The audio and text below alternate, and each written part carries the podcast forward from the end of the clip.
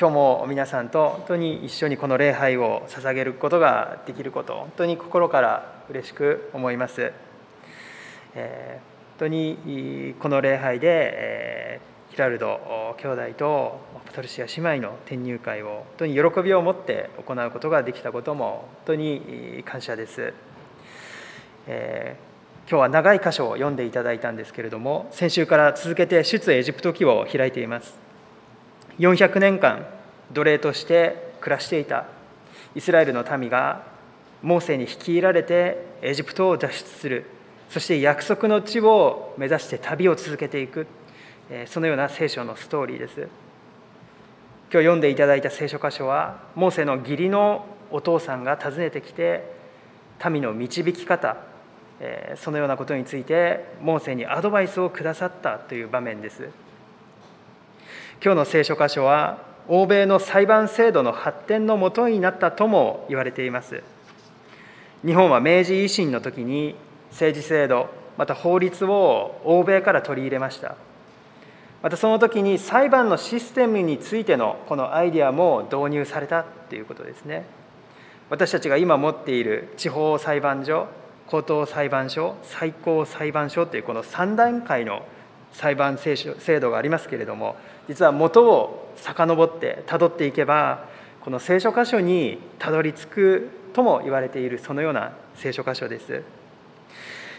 そのように意外に私たちの身近なこの聖書箇所なんですけれども今日はこの箇所からリーダーシップというものについて学んでいきたいと思います。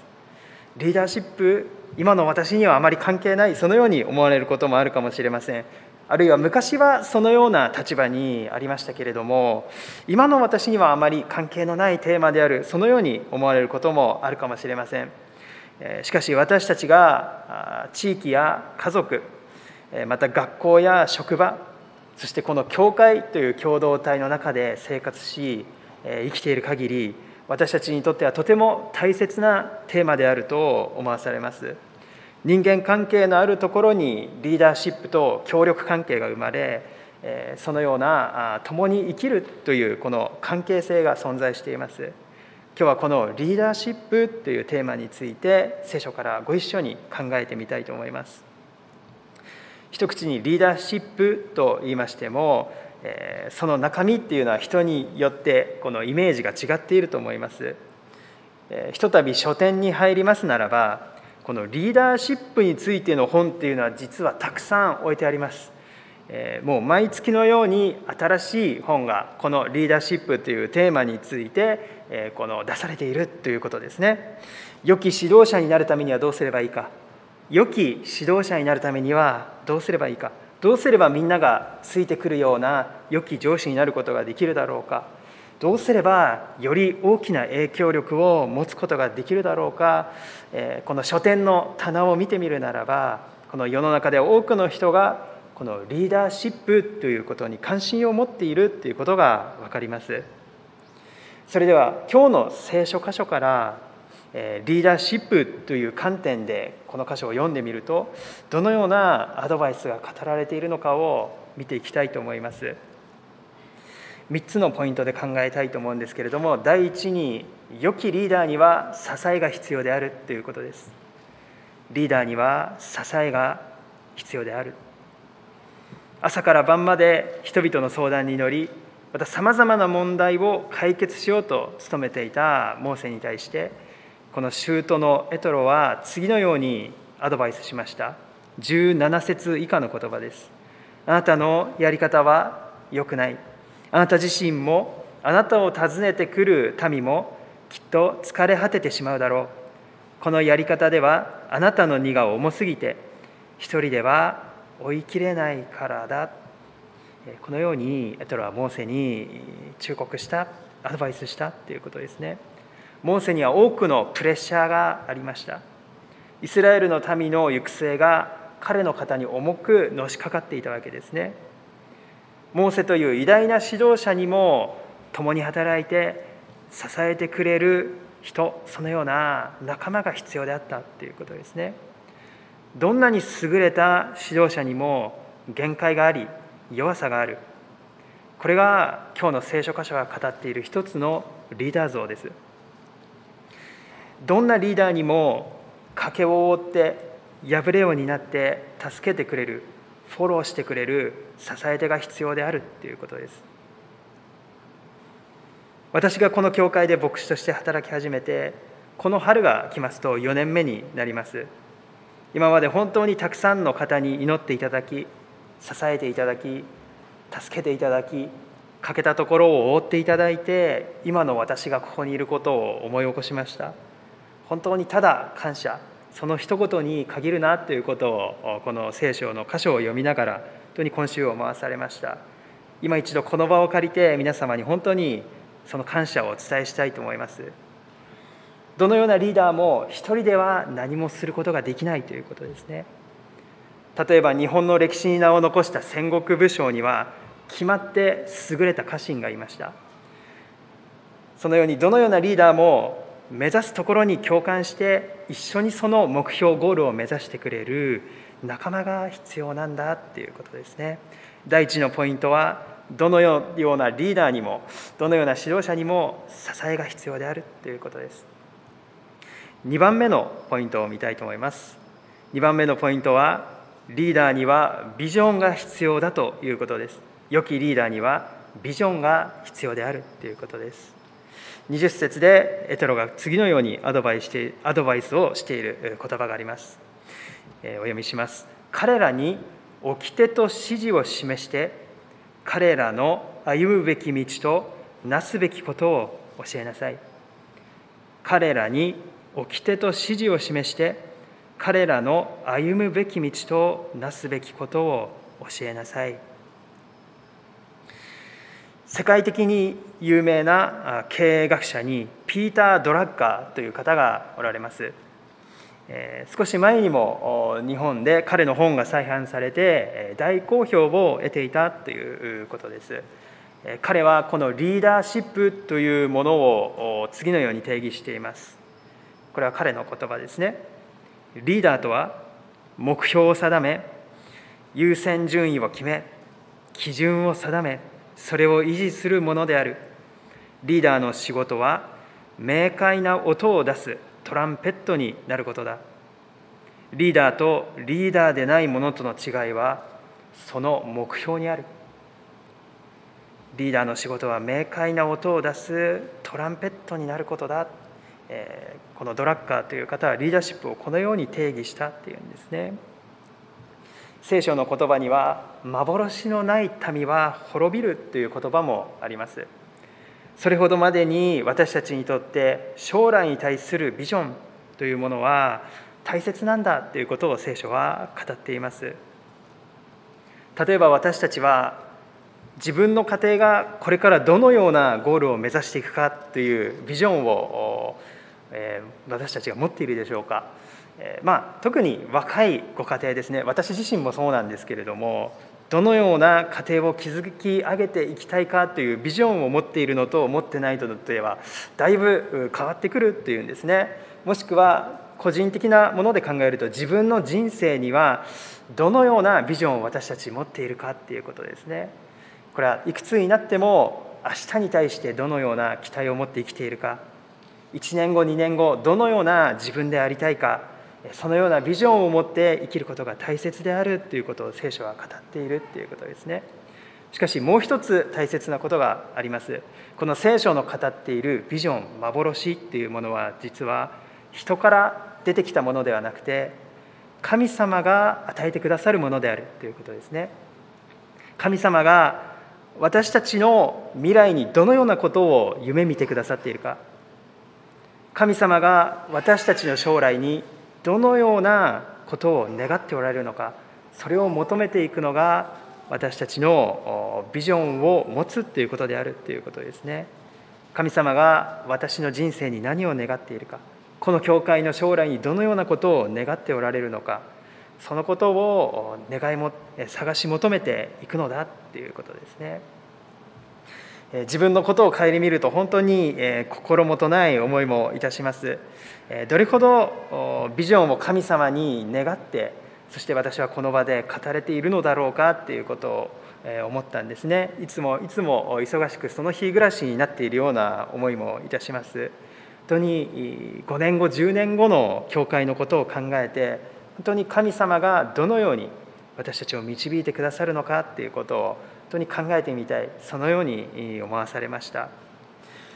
この私たちの教会はプロテスタントの教会に属しているんですけれどもマルティン・ルターっていう人は宗教改革を導いて以来万人祭祀という考え方を教会に伝統として彼は残しました。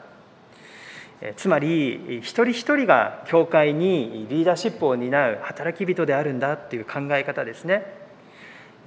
ある特定の人だけではなくて一人一人が教会にあって神様のために共に働いていくものなんだっていう考え方です。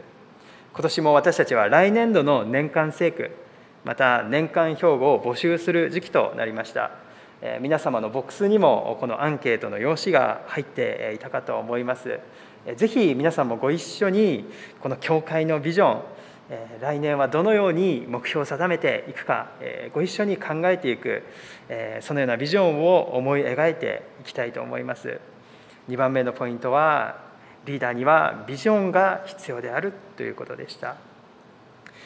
最後に聖書からこのリーダーシップを語る上では外せない聖書の言葉がありますのでその聖書箇所をご紹介していきたいと思います。皆さんの州法の中に一緒にお配りしている資料に挟まれてありますマルコによる福音書10章42節から45節です。マルコによる福音書10章42節から45節になります、え、お読みいたします。あなた方も知っているように、違法人の間では支配者とみなされている人々が民を支配し、偉い人たちが権力を振るっている。しかしあなた方の間ではそうではない。あなた方の中で偉くなりたい者は皆に仕えるものになり一番上になりたいものはすべての人のしもべになりなさい。人の子は仕えられるためではなく仕えるために。また多くの人の身代金として自分の命を捧げるために来たのである。イエス・キリストが語られたことですね。それは良き指導者はよく使えるものであるということでした。権力を振るうのではなくて支配するのではなくてどれほど使えることができるかどれほど愛することができるかがリーダーの資質なんだとイエス・キリストは言われたということですね。どのようにしたら成功できるかどのようにしたらより強い影響力を持つことができるかそのような本はたくさんあります。けれどもどのようにすればよりよく人に使えることができるだろうかどのようにすればより良いしもべになることができるだろうかというテーマはあまり耳にしないですね。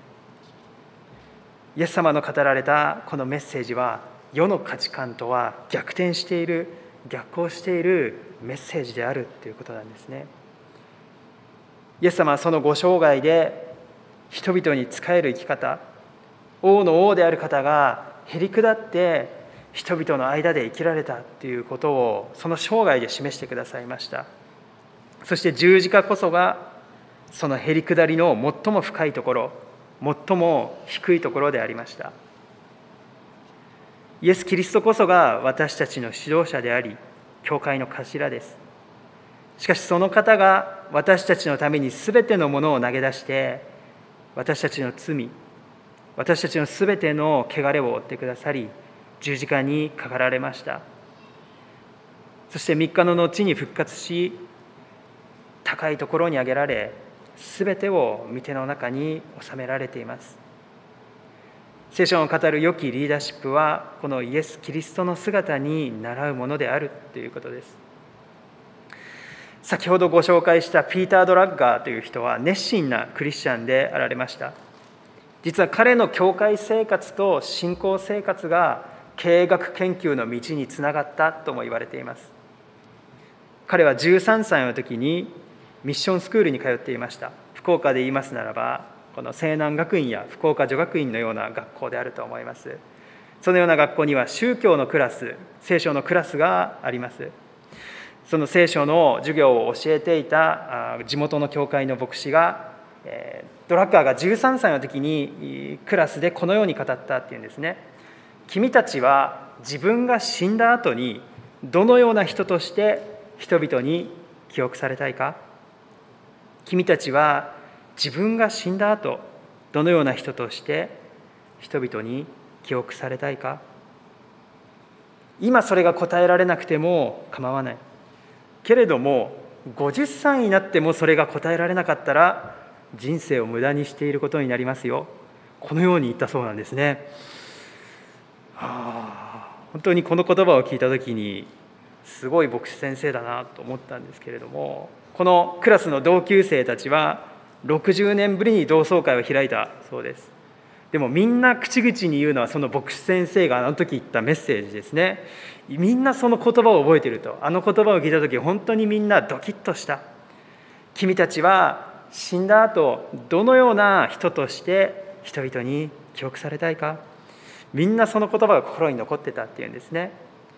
ドラッガーのこの経営学の理念にはこのようなものがあります。企業の目的は営利ではなく企業の目的は顧客を創造することである。企業の目的っていうのは得することではないと彼は言ったんですね。どのようにしたら売り上げが伸びるかどのようにしたら私たちが得するかそのことばかりをこう考えてしまいがちなんですけれどもそうではない。私たちの目的はお客様に仕えることなのだとドラッカーは言ったんですね。その時の常識を彼は覆していたっていうんですね。